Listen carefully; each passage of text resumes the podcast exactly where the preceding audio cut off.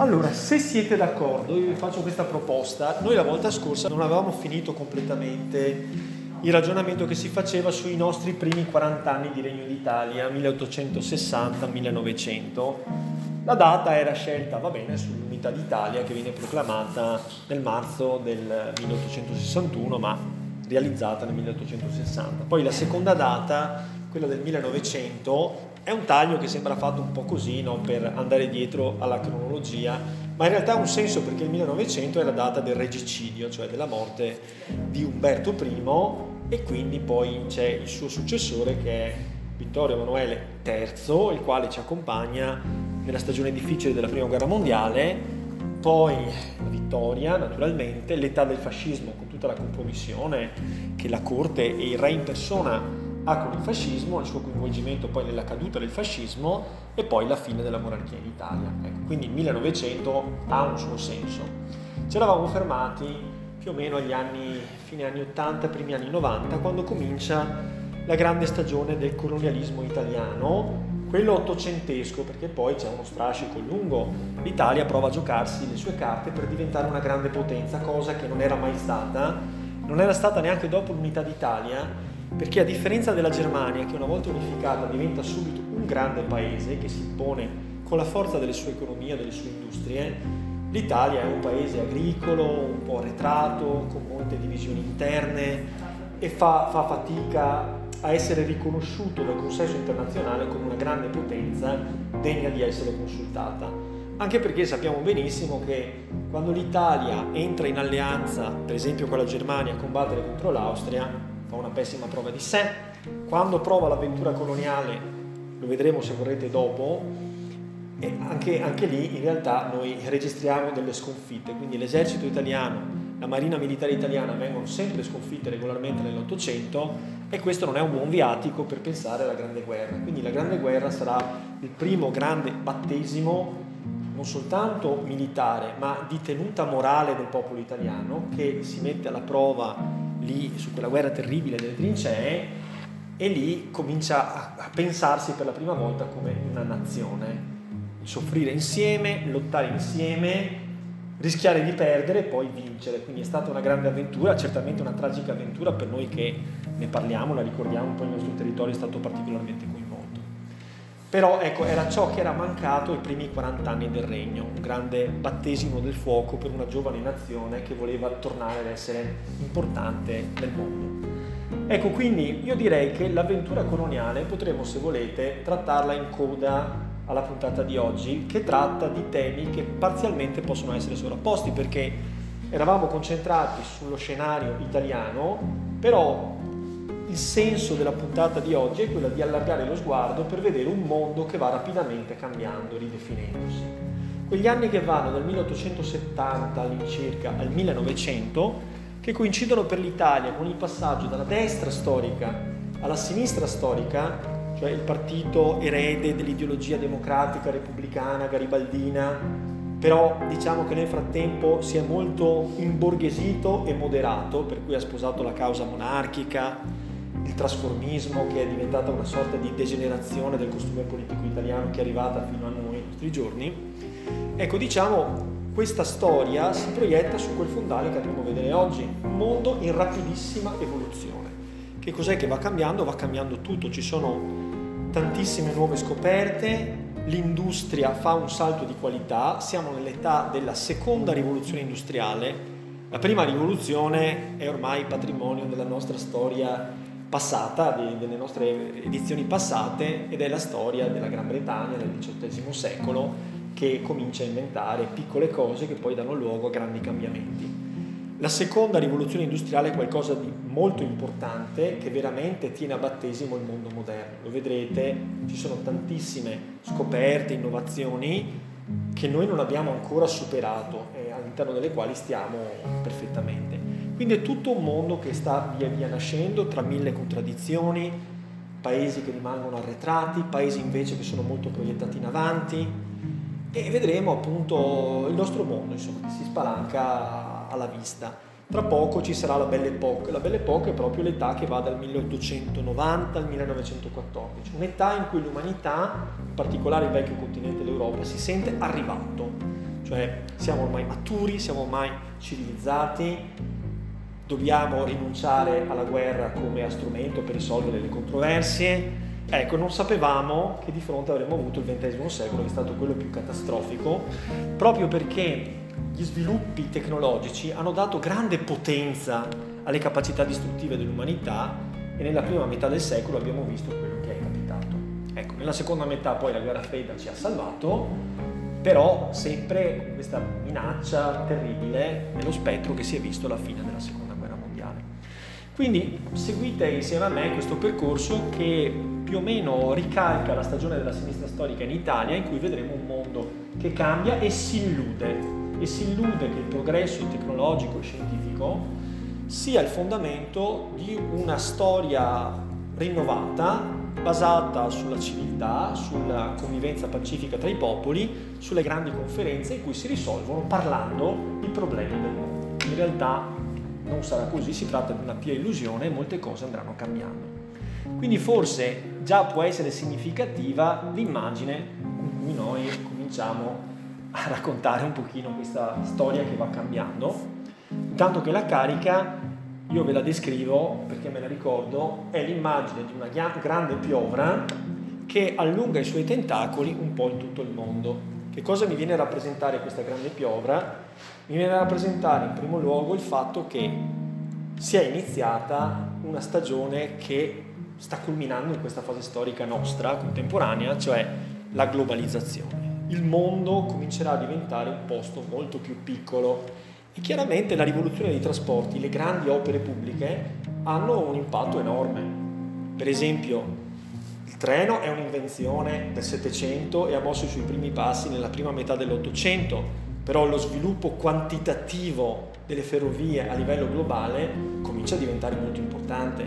Parleremo di opere pubbliche come la Transiberiana, cioè che unisce due continenti, no, la, la, più lunga ferrovia del mondo, ma non è la sola, viene tagliato l'istmo di Suez e quindi si realizza una infrastruttura che permette di abbreviare molto, per poi parlare anche diciamo, delle rivoluzioni dei trasporti che giunge a maturazione. Noi ne abbiamo parlato quando parlavamo di industrializzazione, ma il piroscafo ormai diventa lo strumento di navigazione dominante della prima guerra mondiale, non è ancora questo il momento, ma per capire quanto veloce è anche l'industria, cominceremo ad avere i sommergibili, i bot, quindi è tutto un sistema di navigazione che va in pensione, quello che si era perfezionato con secoli di sapienza, di grandi artigiani, di uomini che conoscevano i mari, i venti, lo sfruttamento dei venti, e in sostanza si va adesso nella navigazione molto più veloce, forse meno poetica, però come dire adatta a un mondo che va cambiando.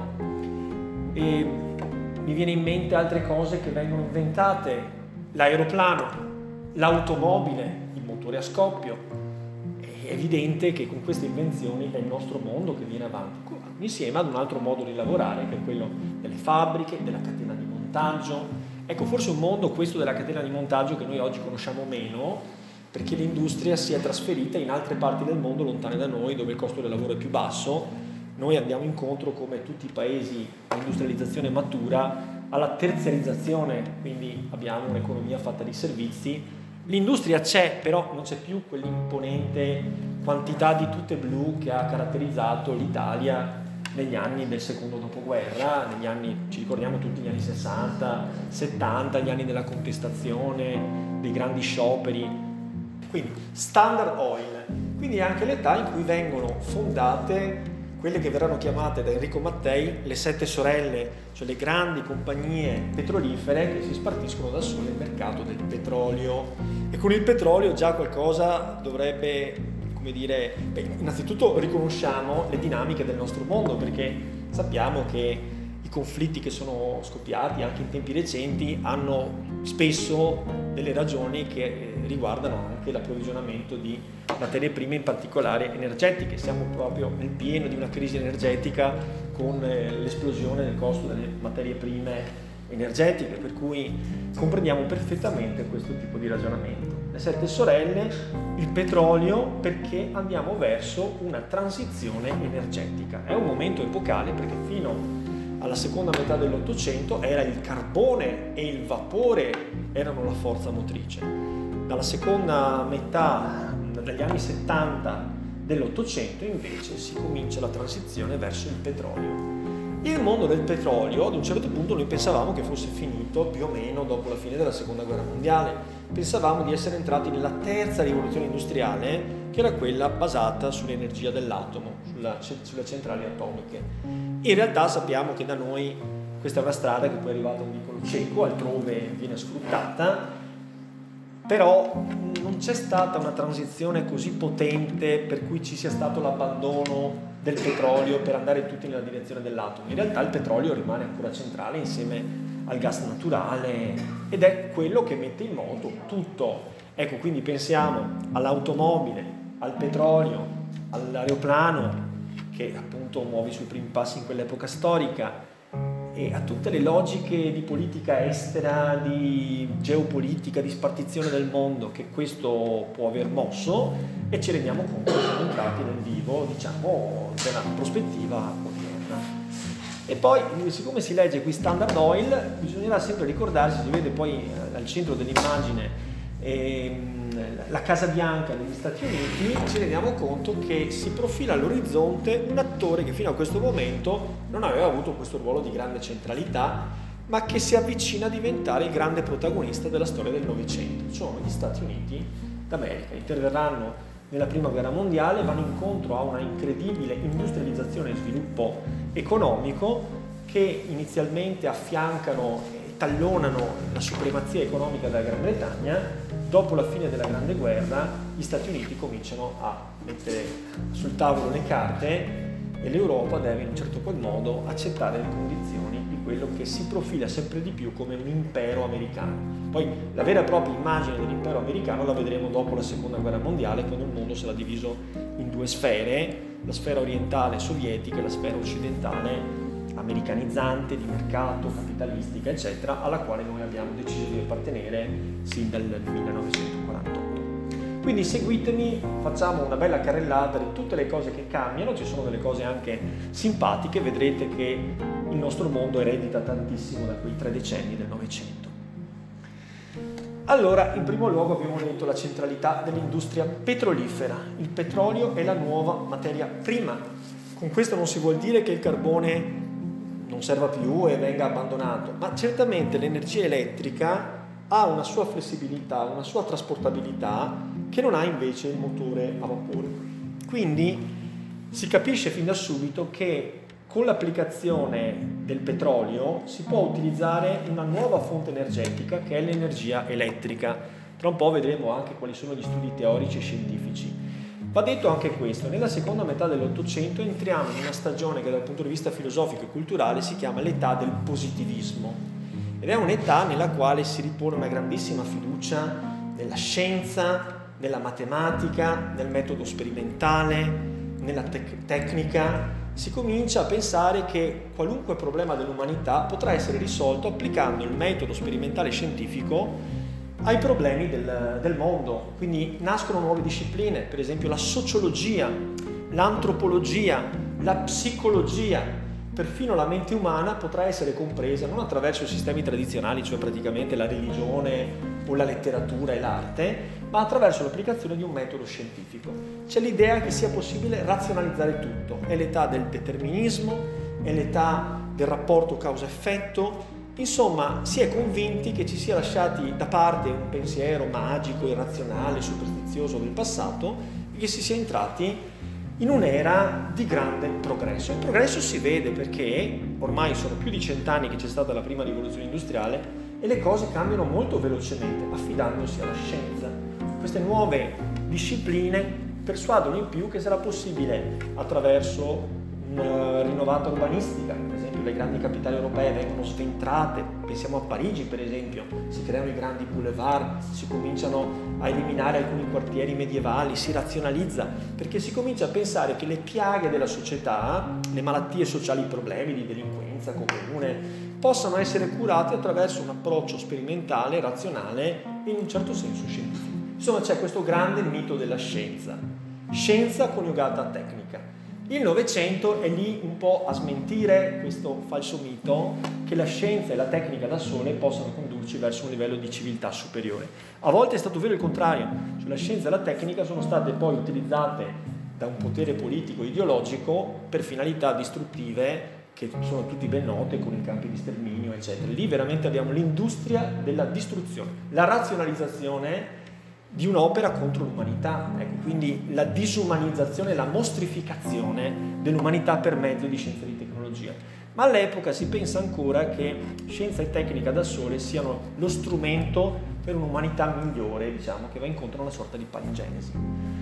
Tanto per capirci, visto che va molto di moda anche recentemente nei social network, eccetera, attribuire le cause di tutti i mali del mondo a queste figure di imprenditori che sono diventati molto ricchi attraverso le loro attività e si sono poi spartite, perché questa è un'altra cosa interessante, a partire dal 1870 si esce dal paradigma del liberalismo politico, o meglio ancora del liberismo economico, cioè la libera concorrenza, Ecco, e si entra in un territorio particolare che è quello dell'oligopolio e del monopolio. Cioè ci sono grandi attori sul mercato che si spartiscono interi settori. Anche qui ci sono delle suggestioni con il nostro tempo, per esempio il nuovo settore del digitale che era fino agli anni 90, primi anni 2000 molto liquido, molto libero, adesso è spartito tra pochissimi attori che fatturano più degli stati, ecco. Quindi siamo anche lì in un ambito quasi di monopolio, di oligopolio, di monopolio. La stessa cosa si viene verificando in tutto il mondo. Pochi grandissimi conglomerati industriali si spartiscono enormi fette di mercato e hanno una pressione politica potente, cioè cambiano l'indirizzo politico di interi stati.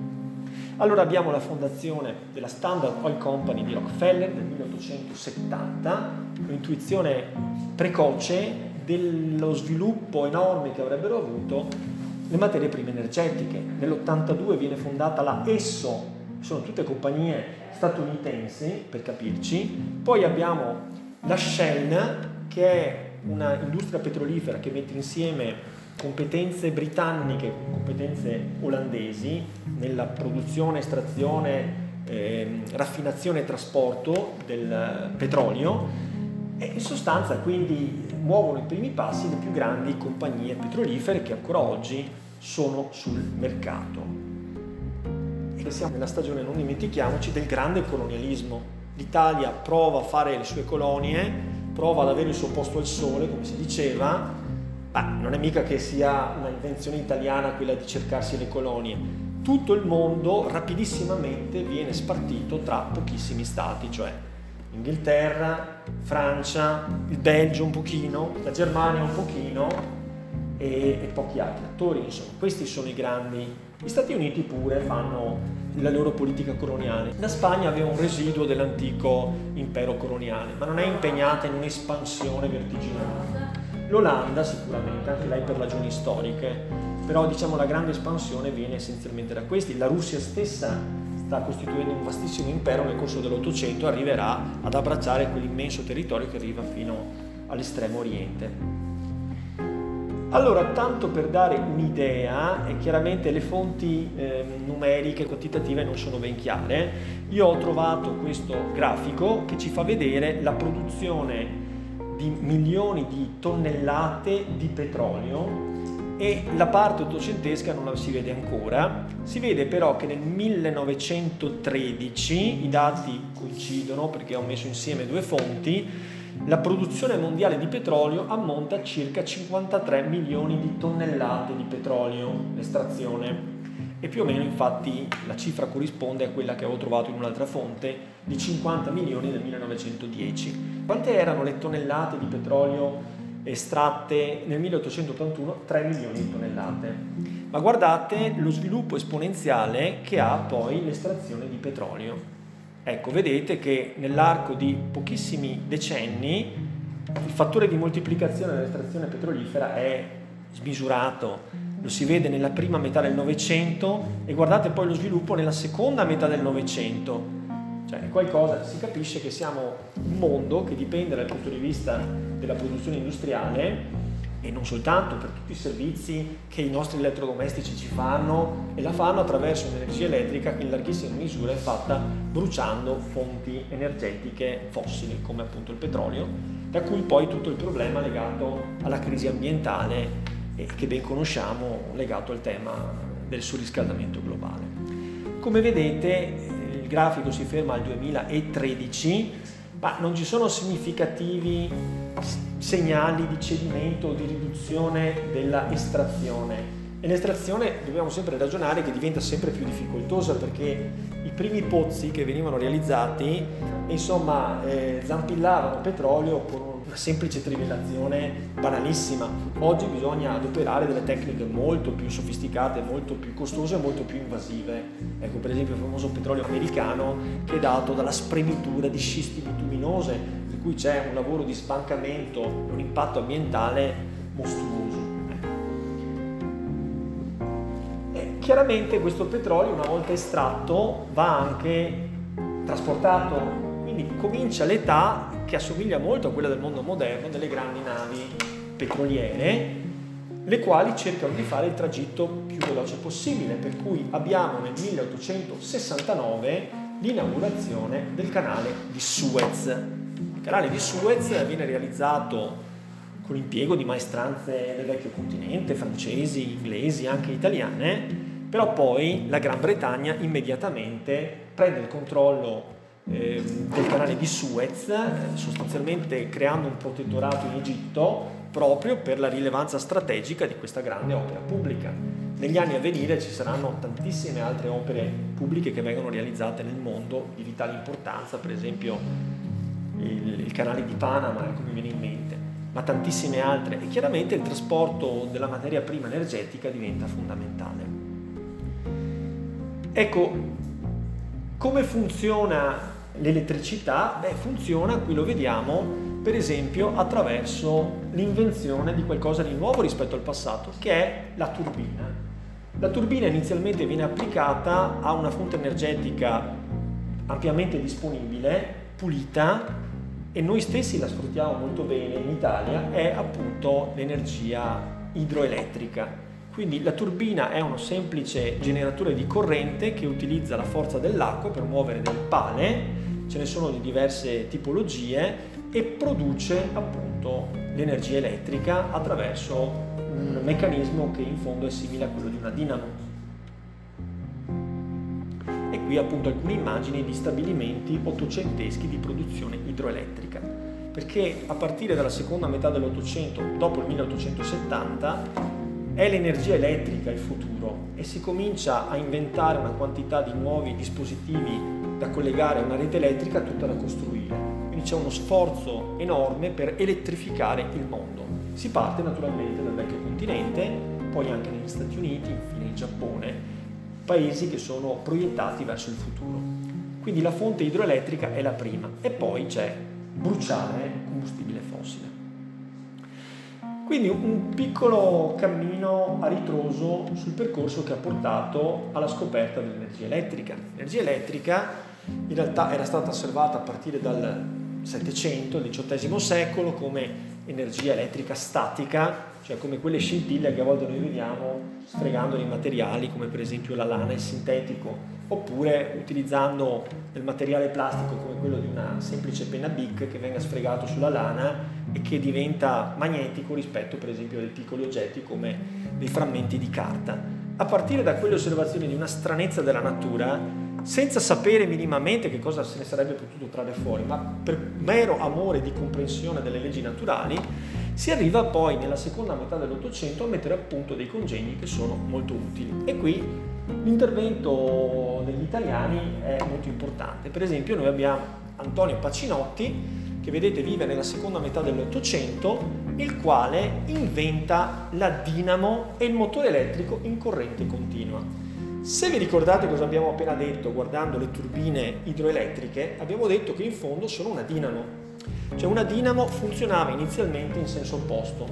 Consisteva nel girare una manovella che creava un movimento cinetico all'interno di questo marchingegno in cui sono presenti dei magneti delle spire di filo di rame creava un movimento all'interno di un campo magnetico e questo, per le proprietà fisiche, che non starò qua io a spiegarvi altrimenti cambio mestiere, genera delle correnti elettriche. Quindi la dinamo di Pacinotti aveva lo scopo di dimostrare che era possibile generare una corrente elettrica e inserirla all'interno, stiparla all'interno una pila sostanzialmente, ecco, non è la parola giusta che volevo dire, ma all'interno di, una, di quella che potremmo definire con termine moderno una batteria. Ecco. In realtà poi Pacinotti si rese conto che era possibile fare anche esattamente il contrario, cioè era possibile applicando un'energia elettrica a questo stesso anello di Pacinotti generare un movimento rotatorio. Quindi in sostanza in laboratorio Pacinotti ha inventato qualcosa che ha un campo di applicazione estremamente vasto, che è il motore elettrico uno strumento che sembra ancora oggi proiettato verso il futuro, perché le auto del futuro non sono auto a combustione interna, ma sono auto elettriche. E sappiamo che il motore elettrico è estremamente efficiente ed estremamente anche pulito. Quindi, in sostanza, l'anello di Pacinotti funziona tanto per trasformare un movimento in energia elettrica, quanto per utilizzare l'energia elettrica per creare un movimento. E verrà utilizzato in entrambe le direzioni, quindi è veramente una scoperta fondamentale che è destinata ad avere grandissime applicazioni. Qui abbiamo Zenob Theophile Gram, vive nella stessa epoca di Pacinotti, segue il lavoro di Pacinotti e lo perfeziona e soprattutto lo industrializza. È un grande produttore con i suoi stabilimenti industriali di enormi quantità di dinamo. Quindi quello che è un'intuizione di Pacinotti che viene realizzata all'interno di un laboratorio di ricerca, viene poi sviluppata e resa commercializzabile attraverso una produzione di massa, una produzione in serie. Questa vedete è conservata una dinamo industriale del 1871, presentata all'Accademia Scientifica di Parigi. Vedete che è una macchina ancora molto rudimentale ma la struttura di fondo è la stessa dei nostri motori elettrici, cioè ha un rotore che è una parte mobile che si muove su cuscinetti e ha uno statore, cioè una parte esterna che è data da avvolgimenti di filo di rame con la presenza di un campo magnetico o statico o indotto da correnti, perché la corrente genera anche campi magnetici e l'interazione tra i campi magnetici produce o il movimento o la eh, corrente elettrica stessa. Con quest'altra personalità scientifica abbiamo, ecco il termine che mi mancava, la creazione di un nuovo tipo di accumulatore, l'accumulatore al piombo acido. Sembra una cosa molto esoterica, ma in realtà tutti noi conosciamo benissimo l'accumulatore piombo acido perché è l'accumulatore classico che tutte le nostre automobili montano per andare in moto, per azionare i dispositivi elettrici, soprattutto quando l'auto è spenta. Ecco, quindi anche qui si utilizzano le conoscenze di chimica che vanno rapidamente eh, costruendosi l'una sopra l'altra proprio per accumulare energia e per poterla restituire in un secondo tempo. Grazie all'interazione tra questi meccanismi, l'anello di Pacinotti e l'accumulatore di Planté, si poteva generare una corrente con un movimento, trasferirla all'interno di un accumulatore o viceversa usare l'accumulatore per generare un movimento. Quindi sono scoperte che inizialmente sembrano di poco conto, ma in realtà c'è tutto un mondo legato all'elettricità che sta per nascere ed è qualcosa, se ci pensate, di più flessibile, di più utile anche nella vita domestica. Il motore a vapore, per esempio, non poteva illuminare le strade, le città, invece l'energia elettrica lo può fare e poi ci ha portato in casa gli elettrodomestici che da noi sono arrivati molto tardi, ma negli Stati Uniti c'erano già negli anni 20 in relazione appunto a queste ricerche. Quindi se volete farvi in casa un accumulatore piombo acido sappiate che servono acido solforico, lastre di piombo e guttaperca isolante. Avviene una trasformazione chimica per cui le cariche elettriche positive si accumulano da una parte, quelle negative da un'altra e poi facendole interagire generano una corrente e questa è una moderna batteria a piombo acido. Una volta non erano sigillate, se mi ricordo bene, si aprivano, si aggiungeva un po' di acqua distillata, eh, si faceva un po' il piccolo chimico e si dava nuova vita a queste. Ma il principio è lo stesso, ci sono dei materiali che permettono l'accumulazione, dopodiché ad un certo punto si consumano e vanno semplicemente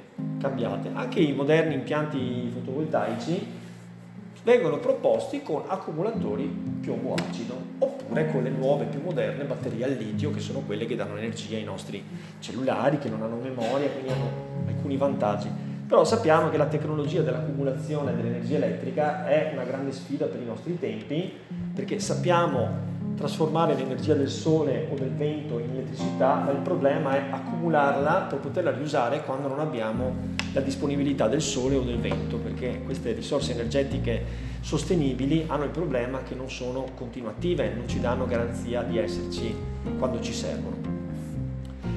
E qua si parla di un mondo che sta nascendo, vedete qui abbiamo Werner von Siemens, che è il fondatore dell'omonima azienda e entriamo sempre nell'ambito di quegli oligopoli e monopoli che si vanno formando.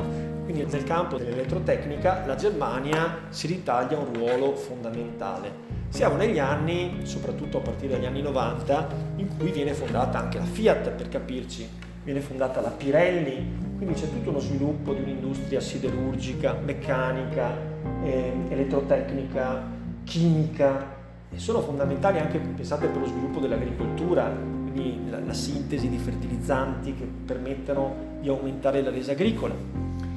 Quindi Siemens è stato il fondatore di una industria che ha avuto il suo grande successo perché ha commercializzato un prodotto innovativo, uno strumento innovativo che però non sarebbe stato concepibile se non ci fosse stata precedentemente l'invenzione dell'elettricità e cioè appunto il telegrafo e soprattutto il materiale telegrafico.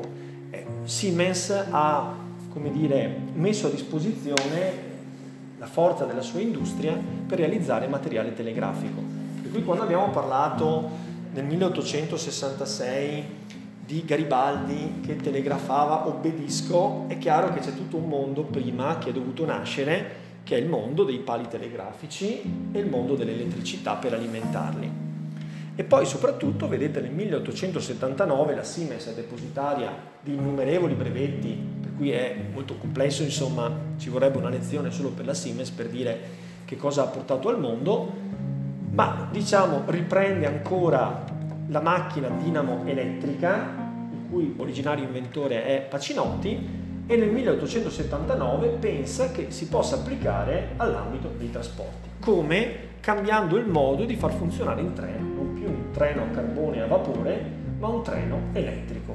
Anche questa, se ci pensate, è l'alba di un mondo che noi non abbiamo superato perché ancora oggi utilizziamo questa tecnologia per i nostri spostamenti. Era il 1879 quando viene realizzata la prima locomotiva elettrica. Tanta strada si sarebbe fatta poi, verrà perfezionata per molti decenni, però certo quella è stata un'intuizione importante. In fondo tutto si è basato sull'anello di Pacinotti ecco un'altra macchina dinamo elettrica che è stata realizzata dalla Siemens.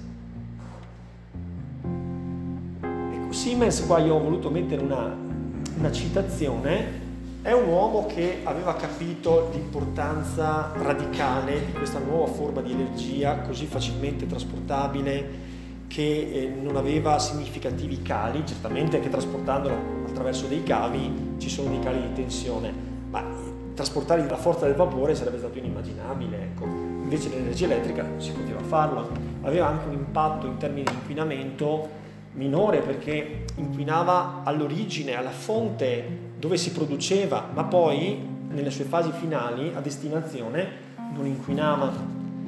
Con la distribuzione dell'energia elettrica la popolazione delle città può ottenere energia a basso costo e senza fatica in tale maniera la piccola officina, l'operaio isolato nella sua abitazione, vengono messi in grado di valorizzare le loro forze lavoro ed entrare in concorrenza con le fabbriche che producono energia con il vapore o con il gas. La possibilità di disporre facilmente di energia produrrà notevoli applicazioni nelle case e per le strade, applicazioni che renderanno più facile e più piacevole la vita.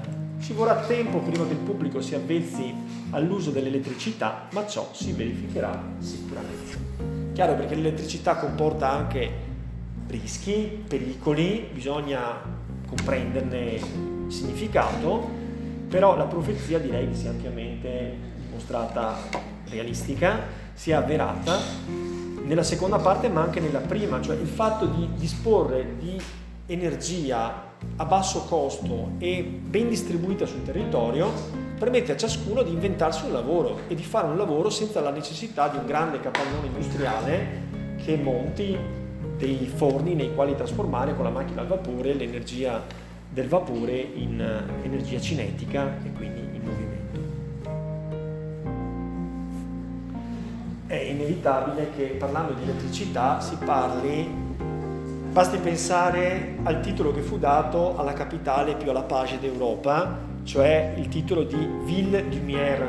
Siamo nell'età anche delle grandi esposizioni universali, la città della luce, ma di quale luce? Della luce elettrica. Ecco, la luce elettrica ha cambiato completamente il nostro modo di vivere. Innanzitutto c'è un'applicazione di natura industriale, perché già la macchina aveva imposto dei ritmi di lavoro differenti.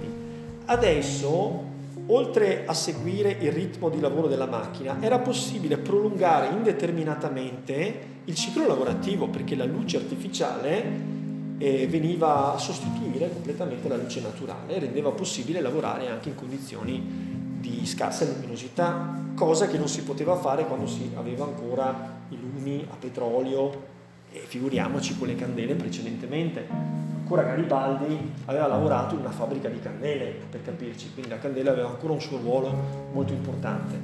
Con l'elettricità è tutto un mondo che va cambiando. Pensiamo per l'ordine pubblico, le nostre strade, quando abbiamo dei problemi di ordine pubblico, illuminiamo, illuminare è sempre importante, dà un senso di sicurezza, di vivibilità.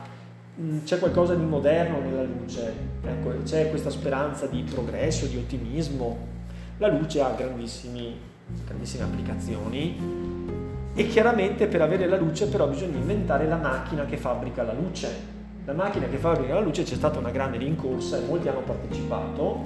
Si capiva che facendo passare l'energia elettrica all'interno di un filamento, questo si riscaldava e se riscaldato ad una certa temperatura cominciava ad emettere luce. Il problema era trovare il giusto materiale che emettesse luce e che fosse sufficientemente resistente, perché illuminare un materiale significa riscaldarlo ad alte temperature e dai oggi, dai domani, chiaramente il materiale si rompe.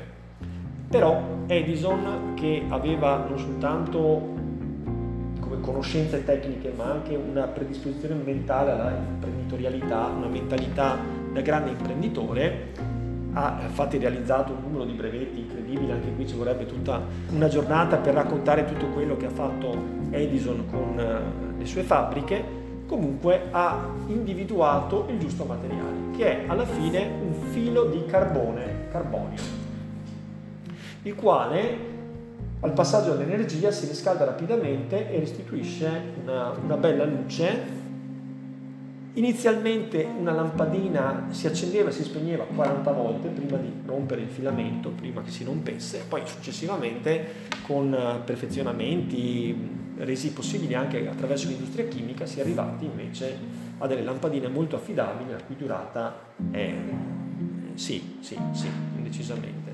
In realtà da quello che mi risulta la più longeva lampadina funziona ancora da più di un secolo per cui poi chiaramente l'industria cerca sempre un compromesso tra la profittabilità, eh, esatto, quindi probabilmente è possibile fare delle lampadine molto affidabili nel tempo, però forse non conviene, non è economicamente sostenibile.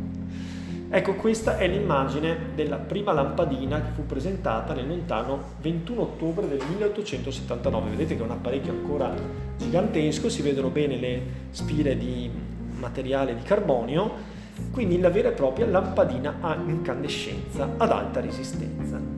Anche qui il perfezionamento continuerà a lungo, però una strada è tracciata e da questo momento la lampadina riempie l'immaginario delle persone e diventa un simbolo di modernità. Quindi le più grandi capitali d'Europa cominciano a illuminarsi, dando luogo anche a una vita notturna molto vivace.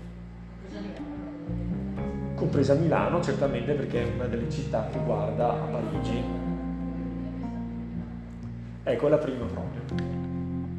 La Galleria di Milano. Bene. io credo che però l'Italia agganci l'illuminazione elettrica dopo gli anni 10, insomma, penso che 1913, 14, quegli anni là comincia e poi sempre di più negli anni successivi.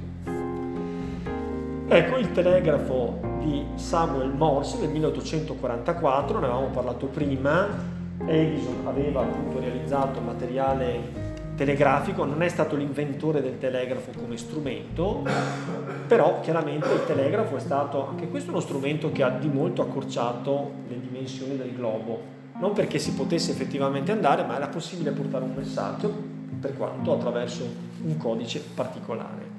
E cambia tutto perché quella che sembra apparentemente una curiosità diventa uno strumento per il commercio, diventa uno strumento per la vita quotidiana, per la guerra, quindi fa la differenza, senza ombra di dubbio. La rete di pali del telegrafo in Europa, quindi l'invenzione nel 1844, ma lo sviluppo su ampia scala del telegrafo dispiega i suoi effetti nella stagione che stiamo trattando, 70-900 vedete una grande, diciamo tutta l'Europa viene cablata e si fanno eh, dei cablaggi che vanno anche da una parte all'altra della manica, si collega il continente con le isole, in maniera tale che tutti i messaggi possano essere portati a grande distanza. Se vi sembra tanto questo, sappiate che viene cablato l'intero oceano e questa è una immagine della mappa che ci fa vedere la presenza di fili telegrafici che attraversano tutto il mondo praticamente superando interi oceani. Quindi questi fili vengono appunto gettati sul fondo dell'oceano, opportunamente isolati e consentono le comunicazioni, il mondo diventa più piccolo, anche attraverso questo. 1866 è la data in cui viene gettato il primo cavo che unisce le due sponde dell'Atlantico. 66 è la data, se ci pensi, in cui, in cui Garibaldi risponde un bedisco ecco, a Torino e quindi ci siamo, insomma, l'Europa stava lavorando alacremente, anche dall'altra parte negli Stati Uniti, quella stagione in cui appunto si stava combattendo la guerra di secessione americana. E quindi è evidente che nel momento in cui c'è una rete che permette di trasportare dei segnali, si comincia a pensare che il segnale più importante di tutti è il segnale della voce, il sogno di poter trasportare, di poter colloquiare a distanza e noi continuiamo a ribadire che l'inventore del telefono, cioè del, ehm, di una forma particolare, di un'applicazione particolare del telegrafo, è stato Antonio Meucci. In realtà lo sappiamo che la paternità del telefono di Meucci non è che sia pienamente condivisa nel mondo, ci sono altre personalità che rivendicano il primato. Noi sappiamo che il brevetto del telefono era stato realizzato nel 1857, depositato in una forma non precisa per cui la paternità non gli è stata riconosciuta, infatti nel mondo tutti sanno che il telefono è stato brevettato da Graham Bell. Sicuramente è lui che forse vedendo i disegni e i progetti di Meucci non è stato poi chiarito definitivamente. Comunque è lui che è riuscito a industrializzarlo e a renderlo disponibile a una gran massa di persone. La data, tanto per cambiare, è del 1871, un telefono funzionale che ha cominciato a diffondersi molto rapidamente nel mondo. Naturalmente molto rapidamente va inteso perché ci sarà bisogno di decenni. Ancora in Italia nel 1945 il numero degli abbonati alla rete telefonica era di poche migliaia eh, appunto ci sono voluti molti anni prima, prima che il telefono fosse da rispettare. Eh. Come anche il televisore, no? Mi dicevano che il televisore negli anni 50, credo, aveva il sipario come se fosse un teatro, come se fosse un po' inquietante avere questa specie di occhio che ti faceva vedere il mondo, ma pareva quasi che ti guardasse in casa per proteggere dalla polvere, certamente questa è la parte più razionale, no? ma c'è qualcosa di... il mobiletto radio.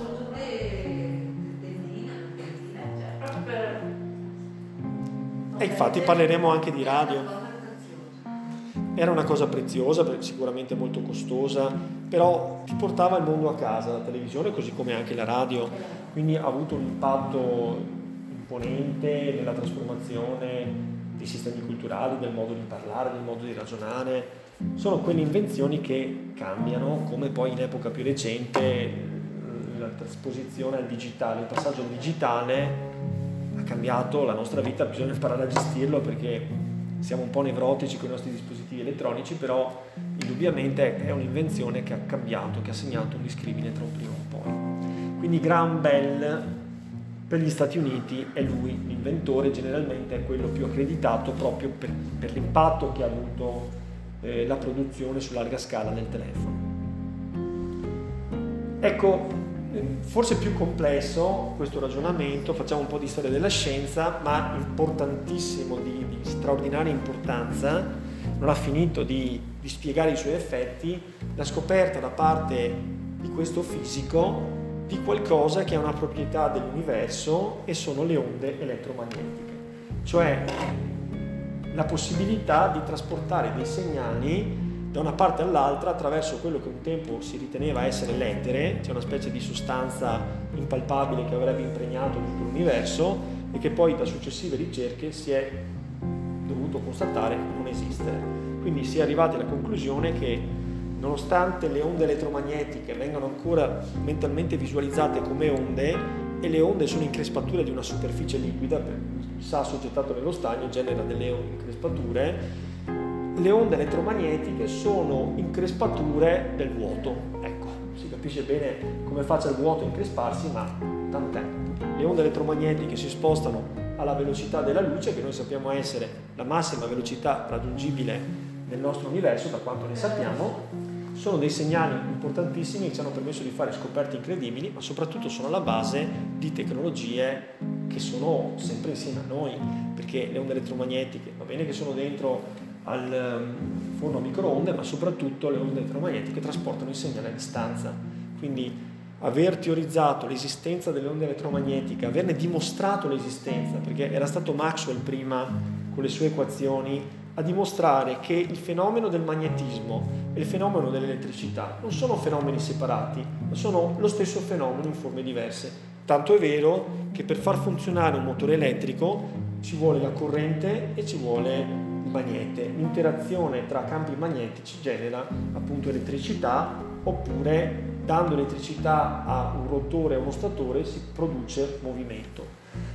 Quindi eh, sostanzialmente abbiamo creato il nostro mondo, abbiamo creato la trasmissione di segnale a distanza, cioè il telegrafo senza fili, cioè la radio sostanzialmente. Con la radio poi abbiamo inventato un sacco di altre cose, come per esempio la televisione, come per esempio eh, i nostri dispositivi cellulari, eccetera, sono tutte onde elettromagnetiche. Noi sappiamo che esistono, sappiamo scrivere dentro le onde elettromagnetiche e queste si incaricano di trasportare i nostri segnali ovunque, alle antenne delle nostre case, dei nostri cellulari e così abbiamo ristretto il mondo perché ogni luogo è raggiungibile alla velocità della luce, non magari fisicamente, ma attraverso delle onde che noi ci incarichiamo di scrivere come se fossero dei messaggini su un pezzo di carta e l'onda li trasporta dove devono andare e là vengono recepite. Quindi niente di tutto questo sarebbe esistito senza la dimostrazione dell'esistenza delle onde elettromagnetiche che fu realizzata da Rudolf Hertz, grandissimo fisico, che inizialmente faceva parte di un gruppo di lavoro che doveva dimostrare invece il contrario, cioè la non esistenza di queste onde, cosa che poi invece si è rivelata sbagliata e lui ha avuto l'apertura mentale per comprendere che bisognava andare in una direzione diversa. Allora che qui mi avventuro in un terreno in cui mi sento un po' in difficoltà, però provo a spiegare eh, il senso di questa immagine. Questo è l'esperimento che ha dimostrato la trasmissione di segnali a distanza. Qui noi vediamo dei dispositivi che assomigliano un po' a quel generatore dinamo elettrico di cui si parlava prima. Comunque c'è un accumulatore di energia, ci sono dei fili elettrici che danno corrente a questo marchingegno dove ci sono queste sfere ai lati. Il senso è che tra questi due bastoncini di metallo si crea una differenza di potenziale elettrico che genera una scintilla. Non so se ce l'avete presente gli accendigas che si usavano nelle cucine degli anni 80 avevi questi accendicasi che davano questa scintilla. Ecco, il principio è lo stesso. Quindi l'elettricità fa di questi scherzi, quindi ovviamente era tutto quanto previsto e ben congegnato affinché la scintilla si generasse. Che cos'è che è l'elemento innovativo di questo esperimento? Il fatto che si genera un'analoga scintilla a breve distanza di tempo anche in questo circuito che è del tutto separato e staccato da diversi centimetri rispetto all'organismo di partenza. Come mai? Eh, questa è la prova che la differenza di carica elettrica ha generato un'onda elettromagnetica che è partita dalla scintilla e diciamo la scintilla è la manifestazione di questa ondulazione del campo magnetico e quindi si è generata una onda in tutte le direzioni che ha finito per generare una carica elettrica all'interno di questo circuito non alimentato da elettricità, è stata generata per induzione elettromagnetica e quindi si è manifestata la prova concreta con una scarica di una scintilla. Questo esperimento ha dimostrato quello che già in teoria si era capito. Siamo arrivati in una fase di avanzamento della fisica per cui le scoperte si fanno dopo averle immaginate. Cioè, per molto tempo le scoperte sono avvenute casualmente e una volta visto un fenomeno si comincia a analizzare, capire come mai e si arriva a trovare dei fondamenti di leggi naturali. Ma soprattutto a partire dal Novecento si cominciano poi ad elaborare delle teorie le quali dicono delle cose sulla carta che nessuno ha mai osservato e poi andando a cercare nella natura si trova che quei fenomeni predetti da quelle determinate equazioni sono effettivamente esistenti.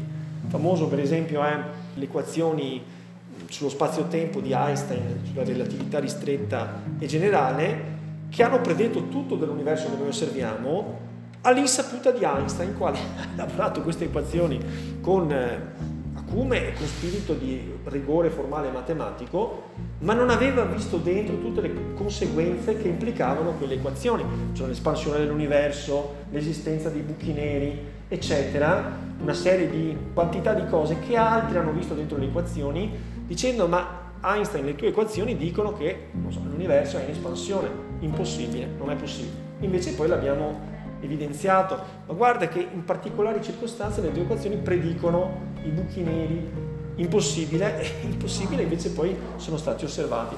Quindi a volte c'è la tentazione da parte della fisica di guardare dentro alle teorie prima che alla natura, perché lì dentro molto spesso, non sempre naturalmente, perché la prova sperimentale è alla base del metodo scientifico, però a volte lì dentro si trova la direzione nella quale vale la pena ricercare. E allora dobbiamo arrivare anche a Guglielmo Marconi, siamo nell'anno 1895, nell'anno in cui Marconi capisce sulla base delle esperienze eh, di Maxwell prima e di Hertz successivamente che se esistono le onde elettromagnetiche possono essere sagomate, modellate in maniera da trasportare segnali a distanza senza la necessità che ci sia un filo che colleghi elettricamente due luoghi e questo naturalmente è un grandissimo vantaggio perché? Per la velocità soprattutto, ma soprattutto perché le onde elettromagnetiche hanno questa proprietà che per esempio la luce non ha, che è quella di attraversare corpi opachi. Per cui se tu vuoi far passare un'onda elettromagnetica attraverso eh, anche qualcosa di solido, lo puoi fare. Ecco, naturalmente bisogna intendersene, sapere che tipo di onda, con che modulazione, con che potenza, eccetera, ma lo si può fare. Tanto è vero che si trasmette da Roma e tutti quanti noi riceviamo i segnali a casa nostra, nei nostri televisori e nel nostro radio. E quindi il telegrafo senza fili. Siamo in un periodo imprecisato tra la tarda estate e l'inizio dell'autunno del 1895 e viene generato un uh, marchingegno che spara un uh, semplice segnale che è costituito da triplice segnale come un canto di un grillo che viene appunto sparato attraverso tra l'altro ostacoli naturali. Il segnale viene ricevuto lontano, quindi si capisce che la teoria e la prassi funzionano, da questo momento in poi viene sviluppato un nuovo tipo di apparecchio che prenderà il nome di radio. Anche la radio, come il telegrafo, è destinato ad avere un enorme impatto, basti pensare al fascismo per finalità politiche di natura totalitaria, al nazismo, e poi naturalmente anche dal punto di vista militare la radio naturalmente è stata fondamentale perché ha permesso di coordinare i movimenti militari, quindi è stato uno strumento di straordinaria importanza. Ancora una volta l'Italia ha dato un suo contributo importante con il telefono ci è stato soltanto parzialmente riconosciuto, però sicuramente Pacinotti prima e Guglielmo Marconi poi sono sicuramente riconosciuti come aventi un primato. Allora qualche altro elemento forse meno... Cioè, veramente è impattante anche questo, forse meno tecnologico del nostro immaginario rispetto alla radio, alle onde elettromagnetiche. Però sta per nascere, avete capito, il cinema. Il cinema è un'evoluzione della fotografia. All'inizio dell'Ottocento abbiamo lo sviluppo della camera oscura e delle prime forme di riproduzione meccanica della realtà fotografica, il daguerrotipo per esempio. Già nel Settecento alcuni pittori utilizzavano la camera oscura per riprendere la realtà con precisione meticolosa, però l'immagine in movimento è un salto di qualità notevole anche per i suoi effetti mimetici, cioè sembra di vedere la realtà, ecco, e anche culturalmente fa fare un passo in avanti enorme. Mi viene da pensare per esempio ai giovani di oggi che hanno la disponibilità di tutti i loro filmati di quando erano piccoli, bambini, e, e, si vedono vivere in un filmato, cosa che a noi non è capitato. Noi abbiamo delle fotografie, magari molte fotografie, ma a distanza di poche generazioni anche la quantità di immagini che noi abbiamo di noi stessi ha cambiato molto la percezione che abbiamo di noi, della nostra storia. Inizialmente, vedete, fu il kinetoscopio, di mezzo c'è sempre Thomas Edison, che è stato versatile, tra l'altro ha realizzato anche primo fonografo, quindi la possibilità di registrare i suoni della voce, di riprodurli, o la musica, insomma, molto imperfetto inizialmente, ma in seguito, insomma, anche lì ha creato le basi per una fruizione privata della musica, cosa che prima era inconcepibile. E questo è il primo strumento che permette di vedere dei filmati, delle immagini in movimento. Vedete che non assomiglia molto al cinema, si trattava di un una grande cassa con un insieme di rulli, ma è già visibile il film, cioè la pellicola che scorre e attraverso un oculare era possibile vedere l'immagine in. Siamo nell'età del pre-cinema. Naturalmente anche qui la tecnologia sfrutta un'imperfezione del corpo umano che è quella appunto di non riuscire a distinguere il fatto che l'immagine è stata segmentata in tante immagini che sembrano in movimento perché noi non riusciamo a vederle come immagini separate, perché a una certa velocità perdiamo il senso, la distinzione delle immagini statiche e le vediamo come continue.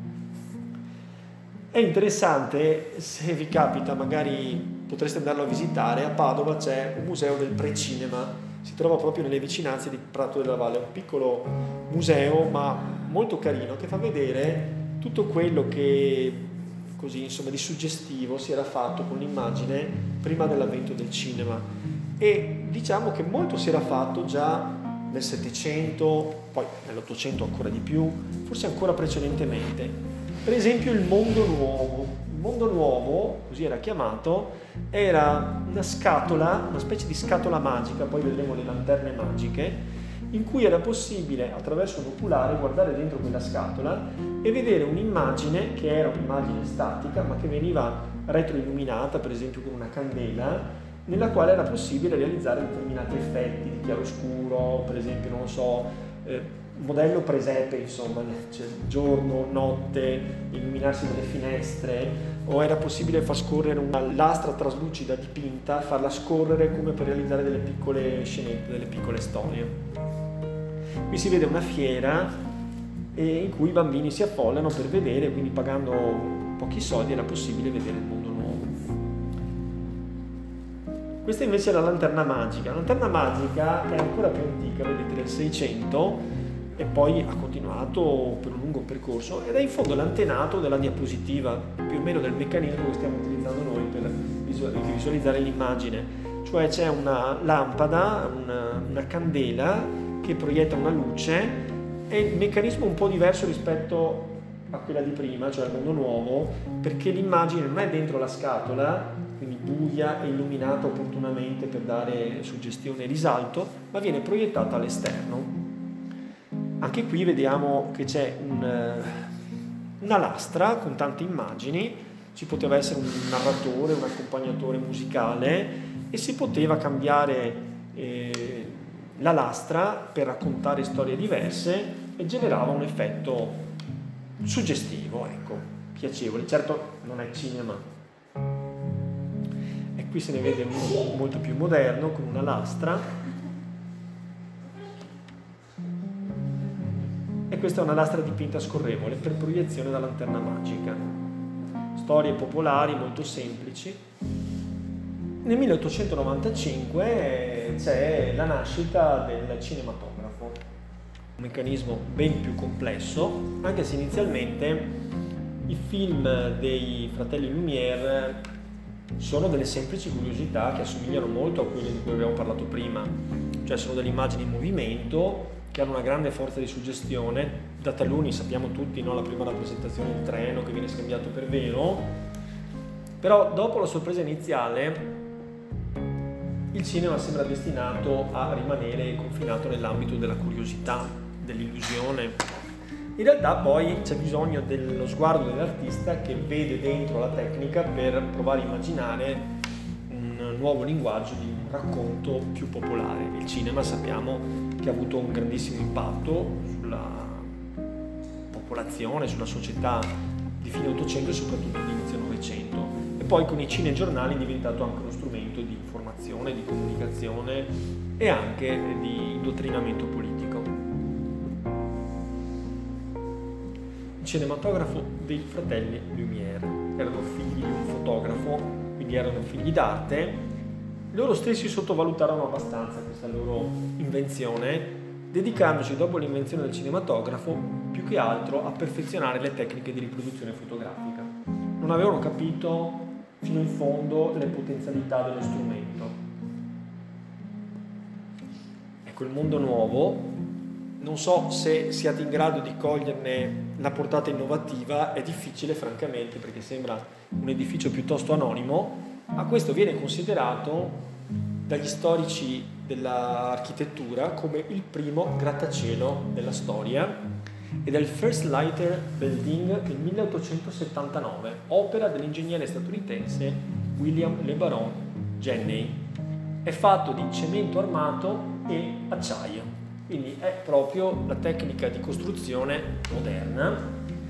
Cemento armato è qualcosa che comincia a fermarsi come un materiale elastico, robusto, capace di eh, resistere alla compressione e alla spinta laterale e permette di realizzare cose che mai prima erano state fatte con l'architettura. E in un paese che è in tumultuoso sviluppo economico, e proiettato ottimisticamente verso il futuro, la tecnica e la riflessione sui materiali consente di realizzare degli edifici nuovi. Da questo momento in poi comincia la corsa al grattacielo, che cambierà lo skyline di New York, delle più grandi città, eh, destinate poi a diventare grandi capitali contemporanee. Quindi il concetto di salire in altezza esisteva anche nel Medioevo con le case torri, eccetera, però le proporzioni di questi edifici cominciano a farne un nuovo linguaggio dell'architettura. Quindi anche qui noi vediamo il nostro mondo comincia a muovere i suoi primi passi tanto tempo fa, alla fine dell'Ottocento. Il nostro mondo diciamo, è condizionato molto anche dalla riflessione di questo ingegnere statunitense che è Taylor. Taylor è importante perché comincia a riflettere sulle modalità della produzione. L'industria ormai è una realtà che si è fermata da molto tempo. Ma dal nome di Taylor verrà fuori una vera e propria disciplina nell'organizzazione del lavoro industriale, che prende il nome di Taylorismo, più o meno sappiamo tutti in che cosa consiste. Consiste nella ingegnerizzazione di qualunque opera che debba essere realizzata sul piano industriale bisogna creare un algoritmo che consenta di scomporre in azioni semplici quello che è un lavoro complesso che richiedeva una sapienza di molte persone e bisogna fare in maniera che a ciascun operaio venga assegnato un compito semplice che possa apprendere rapidamente e che possa eseguire con la massima efficienza possibile. Quindi riflettere sull'organizzazione dell'industria per aumentare l'efficienza produttiva, non per mezzo dell'invenzione di nuove macchine, ma per una razionalizzazione complessiva dell'organizzazione del lavoro. In sostanza Taylor prefigura la nascita della catena di montaggio così come ancora oggi funziona, magari non molto qui da noi perché abbiamo perso un po' l'industria, ma ci sono luoghi nel mondo che sono diventati le grandi industrie. Quindi questo ha un impatto enorme perché ha l'impatto sulla vita delle persone che lavorano alla catena di montaggio e che vedono drasticamente ridotto il, gesto che devono fare, che devono fare ripetutamente perché è stato riflettuto, organizzato in maniera tale da realizzare il massimo, massimo dell'efficienza nel rapporto tra costo del lavoro, tempo di produzione e risultato. Dov'è che il Taylorismo è stato applicato su larga scala, dimostrando di saper funzionare nell'abbattimento dei costi? Nelle officine Ford. Infatti si parla di Fordismo e Taylorismo. Con le officine Ford stiamo già entrando nell'età della motorizzazione e quindi dell'automobile privata che negli Stati Uniti diventa una realtà già a partire dagli anni questi anni qua, poi in particolare gli anni 20, è un'età, i ruggenti anni 20, è un'età in cui gli Stati Uniti agganciano una crescita economica e un tenore di vita che noi arriveremo a realizzare soltanto negli anni 60 del Novecento. Quindi studio scientifico sulle operazioni manuali da eseguire. Quindi realizzare un'opera complessa come un'automobile richiede un ragionamento razionale, la scomposizione e la riflessione precisa di tutto ciò che deve essere fatto. Quindi ci vuole una grande riflessione. Poi bisogna istruire il personale. Ecco, eh, si basa molto il terrorismo anche sulla responsabilizzazione dell'operaio e su um, uscire da un modello eccessivamente gerarchico eh, che pareva di tipo quasi carcerario poliziesco. Bisogna invece coinvolgere in una specie di grande impresa collettiva questi operai che lavorano in maniera che comprendano l'importanza del loro intervento, minimo ma fondamentale, e che siano responsabilizzati perché da loro dipende la catena delle azioni successive che verranno realizzate da altri. E poi vedete anche la, la costruzione in serie, la carrozzeria veniva calata dall'alto, una serie di accortezze tecniche che rivoluziona completamente il modo di realizzare, in questo caso un prodotto del tutto nuovo come le. Henry Ford poi, il Fordismo, si basa sull'applicazione su larga scala della catena di montaggio secondo il principio dell'efficientamento della prestazione lavorativa, segmentando l'opera lavorativa in tanti gesti semplici. E questo naturalmente è importante perché significa anche potersi approvvigionare di manodopera facilmente, cioè non hai bisogno di un operaio che la sappia lunga, puoi prendere una persona normale, squalificata, perché il gesto è semplice, lo puoi imparare nel giro di uno o due giorni di lavoro, ecco, affiancato da un tutor. Però Ford ha un suo approccio particolare, cioè comincia a pensare che bisogna agganciare il salario del lavoratore alla produttività. In questa maniera, se la produttività cresce significativamente, è possibile pagare di più l'operaio. Perché dovrebbe essere interessante per un imprenditore pagare di più un operaio? Perché possa comprare i beni della sua stessa fabbrica, determinando un circolo virtuoso. La filantropia c'entra fino a un certo punto, ecco. Però può essere utile per l'imprenditore come riconoscimento di una più elevata efficienza produttiva attribuire un salario più alto in maniera che eh, la fabbrica sfugga a quelle che si stanno determinando come un dato naturale del capitalismo, cioè le crisi cicliche periodiche del sistema capitalistico, che sono crisi da sovrapproduzione. Il problema della crisi da sovrapproduzione si può affrontare se l'operaio può comprare il bene che produce. Lo produce, ne è fiero, ne conosce le modalità di produzione, si riconosce, se si è fatto un buon lavoro, si riconosce nel prodotto e quindi è il primo candidato a comprarlo. Quindi la via di Ford è alti salari diffusi in un intero paese corrispondono a una prosperità diffusa, purché tuttavia salari più elevati vengano pagati per una produzione più elevata. Quindi è giusto pagare di più, ma il pagare di più deve essere legato a un incremento della produttività e una continua riverifica, per cui si verifica un po' il tipo di lavoro che un tempo si definiva il lavoro a cottimo, cioè bisogna che io ti paghi sulla base di quanto mi produci mi sa che stiamo ricadendo verso questo modello, però con salari bassi. Il lavoro a cottimo ma con salari bassi. Gramsci nel 1934, da una prospettiva che è quella comunista, riflette su americanismo e fordismo, che sono delle modalità vincenti di affrontare il mercato, che diventa sempre più un mercato globale. Il Fordismo è il maggior sforzo collettivo verificatosi finora per creare con rapidità inaudita e con una coscienza del fine mai vista nella storia un tipo nuovo di lavoratore e di uomo. Quindi ha un impatto fortissimo non soltanto perché consente di creare molti più beni materiali che possono avere un prezzo ridotto perché l'efficienza è aumentata, ma questo modo di lavorare plasma poi la coscienza individuale dell'operaio. Che cosa dice Henry Ford rispetto alle critiche che gli vengono mosse, per esempio, dalle ideologie di sinistra che parlano di alienazione, di disumanizzazione, di nevrosi indotta dal rapporto uomo-macchina che è un rapporto malsano. Lui scrive le sue memorie e racconta che, insomma, dal suo punto di vista non bisogna troppo idealizzare il genere umano. Vi leggo le sue parole perché mi sembrano eloquenti. L'operaio medio, mi dispiace doverlo dire, desidera un lavoro nel quale non debba erogare molta energia fisica, ma soprattutto desidera un lavoro nel quale non debba pensare. Coloro che hanno quella che potremmo definire una mentalità creativa e che aborrono totalmente la monotonia, sono portati a immaginare che tutte le altre menti siano altrettanto irrequiete e quindi riversano una simpatia non desiderata sull'uomo lavoratore, il quale svolge da mattina alla sera un'operazione che è esattamente la stessa. Quindi Ford si fa l'idea che l'umanità si distingua in diversi tipi.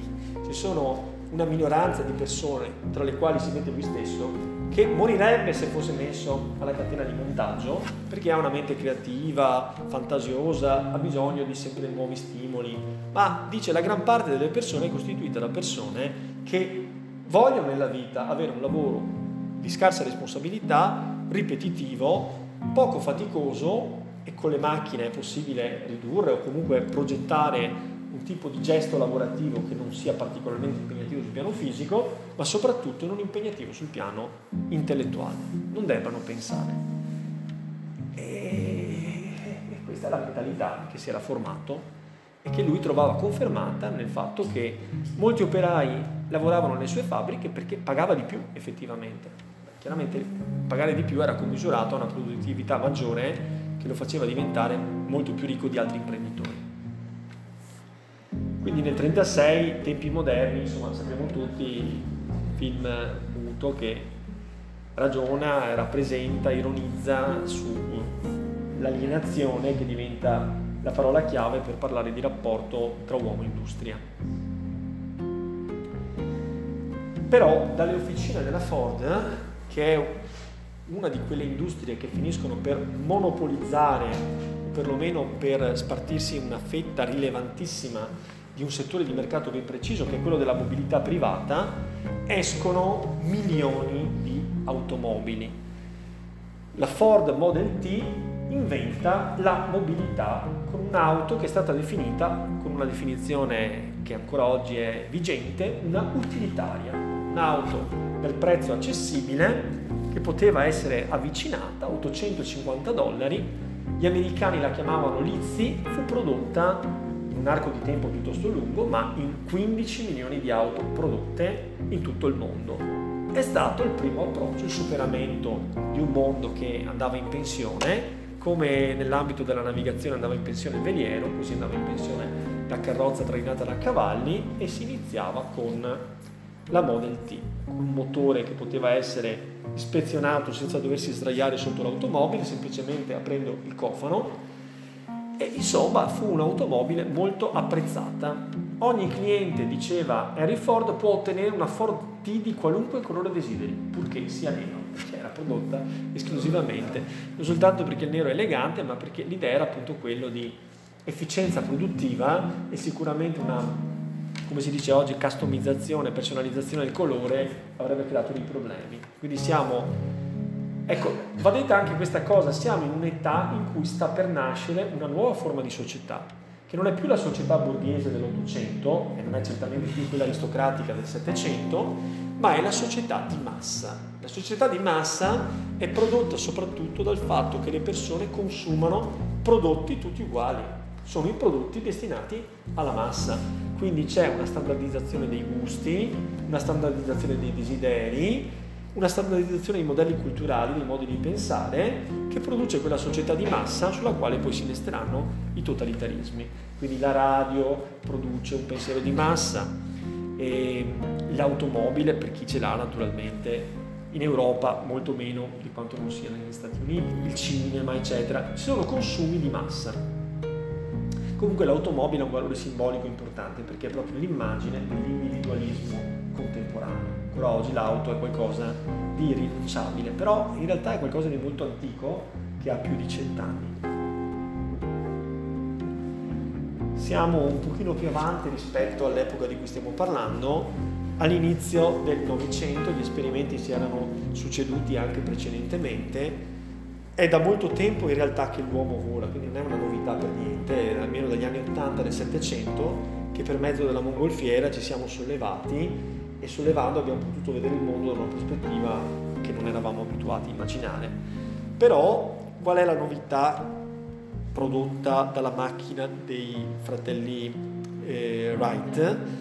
È il fatto che un oggetto più pesante dell'aria, mentre la mongolfiera complessivamente è più leggera perché incamera il vapore oppure l'idrogeno e soprattutto il fatto che l'aeroplano è suscettibile di sviluppi che danno la possibilità di viaggiare a grandi velocità, cosa che non era possibile con i palloni aerostatici, i quali sollevavano sì, ma erano molto lenti, erano difficili da manovrare ed erano quindi utili, ma non quanto un aeroplano. Il primo volo effettivo, registrato, ufficiale, poi naturalmente preceduto da vari tentativi, fu quello del 17 dicembre del 1903.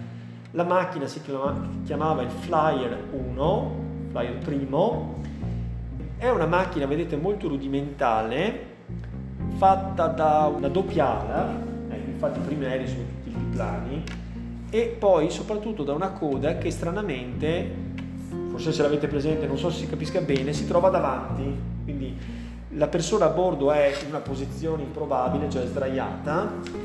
Qui non si vede bene, ma questa macchina è mossa da due motori, due piccoli motori fu in realtà più che un volo vero e proprio, fu una specie di lungo rimbalzo, ecco.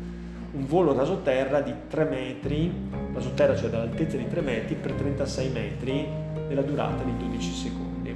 Però fu un grande passo avanti perché basti pensare che dieci anni dopo esisteva già una flotta militare dell'aeronautica, un po' in tutte le nazioni progredite, compresa l'Italia. Qui si vede meglio la struttura del Flyer 1 con questa specie di stabilizzatore coda che si trova davanti stranamente rispetto ai nostri aeroplani e con queste due eliche che appunto davano una spinta che consentiva appunto di prolungare questa specie di grande balzo in avanti a una certa altezza. Fatto è che questa macchina è destinata ad avere grandi modifiche e miglioramenti e a produrre appunto un vero e proprio volo come oggi noi lo conosciamo. Ecco, vedete, già a distanza di poco Louis Blériot attraversa la Manica in un volo di 32 minuti a bordo di un aeroplano di sua invenzione su cui era montato un motore da motocicletta. Quindi si cominciano le imprese del volo, si comincia a sperimentare, siamo in un'età molto pericolosa e molto fluida, però anche questo è uno strumento che non ci ha più lasciato dall'epoca. Ecco, questa è l'immagine di Blériot con l'aeroplano di sua invenzione. Nasce l'aviazione militare perché qualcuno comincia a pensare che visto che si può far volare un oggetto pesante si può anche montargli sopra una mitragliatrice e a quel punto si può anche combattere con dei combattimenti aerei. Ecco, questo è lo Zeppelin. Zeppelin. Sì, è un altro modo di volare più in continuità con la tradizione. La tradizione è sollevare con un oggetto più leggero dell'aria e gli Zeppelin sono appunto dei dirigibili che accompagneranno ancora abbastanza a lungo la storia del volo dell'umanità. Infatti ce ne ricordiamo negli anni 30, ancora durante la seconda guerra mondiale, e vedete nel 1938 119 dirigibili erano stati realizzati dalla ditta fondata dal conte Ferdinand von Zeppelin, appunto la Zeppelin. Si parlava prima di grandi opere pubbliche che hanno reso il mondo più piccolo, percorribile in minor tempo. Anche qui inizialmente non è che fosse proprio così perché questa enorme infrastruttura che è la Transiberiana, che viene costruita in un tempo molto breve, in dieci anni, con eh, un tasso di crescita di oltre 700 km l'anno, è chiaramente una grande infrastruttura, ma inizialmente i tempi di percorrenza sono lunghissimi, anche perché su questa monorotaia, cioè una rotaia a binario unico, ehm, passa anche il traffico locale, per cui il treno viene continuamente rallentato, ci sono dei passaggi per cui è necessario che il treno venga caricato su delle navi traghetto. Però diciamo è un'infrastruttura importante che dà l'idea delle sfide epocali che questa fase storica ha deciso di affrontare rendendo il mondo un luogo più facile da percorrere e da raggiungere in tutte le direzioni. 9288 km unisce San Pietroburgo sul Golfo di Finlandia a Vladivostok questo ci dà l'idea anche dell'estensione che la Russia nel frattempo è arrivata a coprire in Asia centrale e poi appunto in Estremo Oriente fino in Manciuria a ridosso della Corea e del Giappone. Poi sappiamo che in quest'epoca anche l'Alaska era di proprietà della Russia e poi successivamente venduta agli Stati Uniti. Questa è una foto del 1916, questa grande epocale eh, opera pubblica vedete che si riduce qui a un binario in effetti. Qui ce ne sono due, però è stato su- realizzato successivamente. Inizialmente c'era un unico binario. Ecco, in realtà negli anni 1873-96, eh, dal punto di vista del ciclo economico, non è stato un ciclo economico molto positivo perché si sono andati verificando alcuni elementi che erano stati previsti nella teoria economica particolarmente da Marx, il quale aveva criticato il capitalismo e aveva profetizzato che il capitalismo sarebbe crollato sulle sue stesse contraddizioni, una delle quali era appunto la ciclicità delle crisi economiche.